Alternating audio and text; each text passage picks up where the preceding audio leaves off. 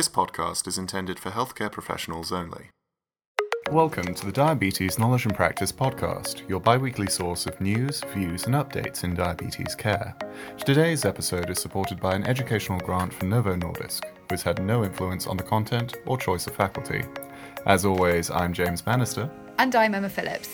In today's session, we'll be discussing the combination of peripheral arterial disease and peripheral neuropathy in diabetes, which often manifest in the lower extremities, that is, the feet. We'll begin with a quick overview of the pathology of diabetic foot disease and discuss ways to reduce the risk of foot complications. We'll then join Graham Bowen to hear his advice on the management of diabetic foot disease in the clinic. As always, please do skip ahead to this interview if you're already familiar with the topic. So, diabetic foot disease can be defined as a group of syndromes including peripheral neuropathy, peripheral arterial disease, and infection, which can lead progressively to ulceration of the foot, tissue death, and possible amputation. In his clinical update published in 2017 in the BMJ, consultant surgeon and scientist Dr. Satish Mishra reported that diabetic foot disease affects nearly 6% of people with diabetes and is associated with a high risk of amputation. In fact, Diabetes UK report that the rate of lower limb amputations linked to diabetes is increasing, with the annual rate of amputation growing by 19.4% between 2010 and 2013, and over 26,000 cases being reported between 2014 and 2017. A majority of amputations begin as ulcers and can be prevented with good foot care and screening to assess the risk for foot complications. In Dr. Mishra's 2019 BMJ clinical update, he explains that uncontrolled diabetes contributes to the development of both peripheral neuropathy and peripheral arterial disease, which, when combined, contribute to diabetic foot disease. The 2019 ADA guidelines define peripheral neuropathy as a heterogeneous group of disorders that lead to either chronic pain or a loss of sensation, in peripheral neuropathy, chronic high blood glucose causes hyperactivation of metabolic pathways, which ultimately lead to nerve damage. In peripheral neuropathy, chronic high blood glucose causes hyperactivation of me- metabolic pathways, which ultimately leads to nerve damage. This nerve damage can cause chronic pain and loss of sensation in the feet, which in turn can cause ulcers or cuts to go unnoticed by the patient. Lack of treatment of these injuries as a result can lead to serious foot complications. Turning now to peripheral arterial disease or lower extremity arterial disease. The 2019 ESC guidelines on diabetes define the term as including conditions affecting all arteries except the aorta, coronary, and intracranial arteries. A review by the ADA published in 2003 describes diabetes as one of the strongest risk factors, along with smoking and hyperlipidemia. This assertion falls in line with the 2019 ESC guidelines, which report that one third of patients hospitalized for peripheral arterial disease have diabetes. Peripheral arterial disease is caused by a buildup of fatty deposits in the arteries of the extremities, primarily the lower extremities, which cause blood pressure which can cause blood vessel restriction and damage. Symptoms include pain and aching in calves, thighs, or the buttocks appearing during walking exercise, which are alleviated by rest. In terms of reducing the risk of serious foot complications, both ADA and ESC guidelines recommend glycemic, blood pressure, and lipid management to minimize or prevent serious damage. These guidelines also highlight the importance of early detection and diagnosis of symptoms of both peripheral arterial disease and peripheral neuropathy. Going back to Dr. Mishra's 2019 clinical update, screening of peripheral neuropathy should be conducted with the aim of identifying loss of sensation in the feet. This can be accomplished through pinprick tests, temperature sensation tests, and a 10 gram monofilament. Dr. Mishra's publication states that the inability to sense the 10 gram pressure exerted by the monofilament is the current consensus definition of loss of protective sensation. For patients who have diabetes with peripheral arterial disease, 2019 ESC guidelines on diabetes advise an evaluation of patient medical history, symptom assessment, and examination for neuropathy on a yearly basis. ESC guidelines also recommend conducting the ankle brachial index test or ABI test. This measures the ratio of the highest systolic blood pressure at the ankle to the systolic blood pressure at the arm and is measured using a Doppler device. For general diagnosis of diabetic foot disease, 2016 NICE guidelines also recommend screening for limb ischemia, ulcerations, calluses, infection, or inflammation of the foot.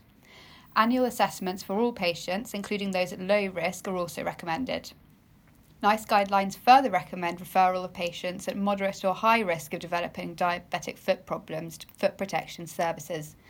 Multidisciplinary management between primary and secondary care services and patient education can also be implemented. This can enable patients to conduct foot care practices and important self examinations. So, to summarise what we've discussed so far, guidelines recommend regular checkups on foot health as well as screening for peripheral disease. However, how can we work together with patients to provide optimal protection? Joining us this week is Graham Bowen, clinical lead for podiatry in Southampton, to provide his advice on how we can work together. Thank you for joining us today. Our first question is Are there any diabetes management approaches that also benefit diabetic foot outcomes? That's a really good question because the UK PDS study um, showed that if you improve HbA1c control by at least 1%, you'd get a 37% reduction in microvascular complications, which would have a massive impact on neuropathy and also 43% in amputation or death from peripheral vascular disease. So we do know that good glycemic control has a real impact in improving foot outcomes. In the cohort of patients that I manage who have acute foot disease, their HbA1c can be well above 100. So it's really key to look at how you can tailor your joint care management plan individually with each patient to look at what their goals are to achieve. Um, and fundamentally, it's thinking that in an average, well, in the year, you've got 8,760 hours in the year. And a patient may only get between three and 20 hours with a healthcare professional. So that's 8,740 hours on their own that they have to manage their long term condition. So it's really important that they know their numbers, their blood pressure, their cardio- cardiovascular risk factors, their cholesterol, but also know their foot risk. Um, and foot risk should be identified in primary care, and the foot risks are low, moderate, high, and acute foot. And what that means to a patient is that a low risk patient, which probably is about 60% of all patients with, with diabetes, have no significant risk factors and would be ulcer free at two years, same as the general population. Moderate risk is a, a one risk factor, so neuropathy or poor blood supply um, and with callus, and they have a six time fold increase in chance of ulcer than a low risk patient. And a high risk patient, those patients had an amputation or healed or renal replacement therapy with foot deformity, callus, and risk factors, have an 83 times greater chance of ulceration than those patients who are low risk. And once healed, a patient has a 40% chance of re ulceration at 12 months. So it's really important that it's a holistic approach to foot disease and foot management in a patient with diabetes. Thank you. On a similar note, are there specific anti hyperglycemic agents that should or should not be considered? For example, there is evidence that SGLT2 inhibitors may increase the risk of lower limb amputations. Would you agree with these fears? And if so, are these something to avoid in patients with an elevated risk of foot disease? Uh, not necessarily, because there is a risk factor with them, and that was shown in the study. However, what happens is that you get a, a, reduction in weight and an improvement in glycemic control, which is a benefit to those patients. So, by reducing your weight, you're reducing the force coming through the foot on every step. We know there's a peak pressure that will lead to either callus formation or tissue um, ulceration due to ischemia.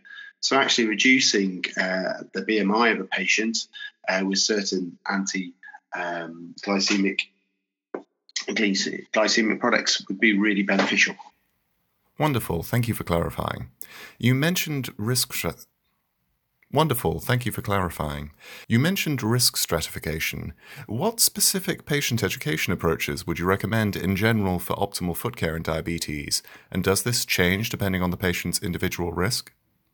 Uh, most certainly, because for a patient, uh, they need to be informed of their foot risk. So, whether they're low, moderate, high, or have an acute foot but actually understand what that means to them, their relative risk of developing a foot ulcer, their relative risk of developing an amputation. And we know that 85% of all amputations start with at least a single foot ulcer. So if you can prevent the foot ulcer in the first place, you're going to prevent that amputation. It's really key that they are educated to make sure they don't smoke, um, reduce their alcohol intake, intake um, keep well hydrated. Um, the heavier they are, the more weight they have to lose because it does have an indirect correlation to foot outcomes.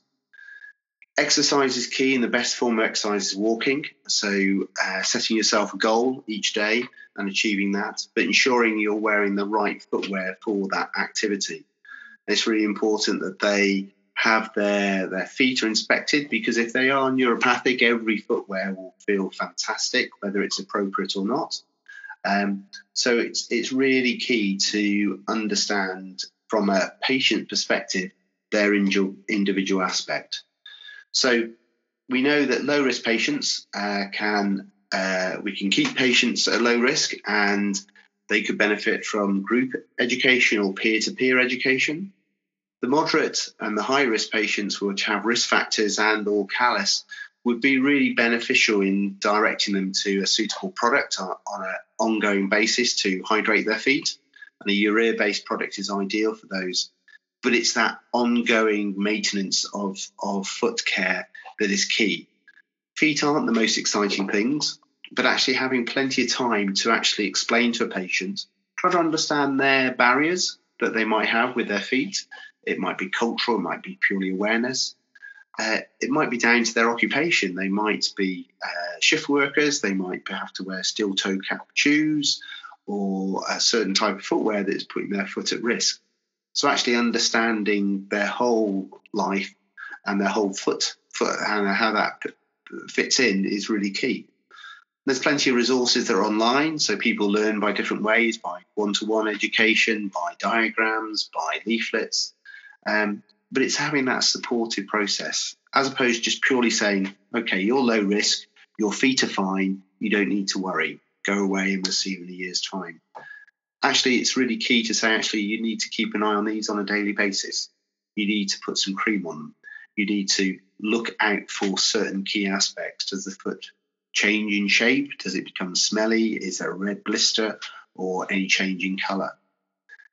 And if they've got a risk factor, it's putting them saying, actually, every step you take, you're putting your foot at risk. We can help you reduce that um, if you follow the following steps and the guidelines. So it is very much tailored to risk stratification, but there are common themes throughout all the groups. Marvellous. Those all sound easily implementable, particularly discussing appropriate footwear when there is a loss of sensation.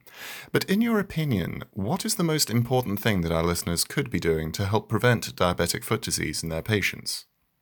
That's a really good question. Um, you try to make things as straightforward for patients. I think ultimately it's taking that ownership uh, to check their feet on a daily basis. Knowledge of their identification of foot risk is really key, knowing what their foot risk is and what they need to do. Um, if they've got callus, uh, any area on the foot, whether it be the heel, the ball the foot, or wherever, is use a urea-based cream. Early detect- detection of problems, so their early awareness is really key, and that's been shown up in various studies. That if a patient presents late, um, the outcomes are poorer. So early referral into a into a foot protection team, uh, into a podiatry service, into a multidisciplinary diabetes foot team is really key. Awareness that neuropathy will always make their feel no, their feet feel normal, and despite them having a foot ulcer, they may not equate that to a severity scale because they've got no pain from it. And if they're neuropathic, any type of footwear will feel great to wear but if they're wearing it for a prolonged period of time, or it could be a few hours, it could lead to a blister, to an ulceration, and then onto an amputation. The National Diabetes Foot Audit that's undertaken every year shows that if a patient with a diabetes related foot ulcer is seen sooner than two weeks from its initial presentation, they are alive, they are, that patient is alive and ulcer free longer than those patients seen after two weeks. And that's measured at 12 and 24 weeks. So for me, it's it's really is that bit of identifying their foot risk, asking the patient, engaging with the patient to stress the importance of looking after their feet, identifying problems early, and footwear has such an important aspect to play.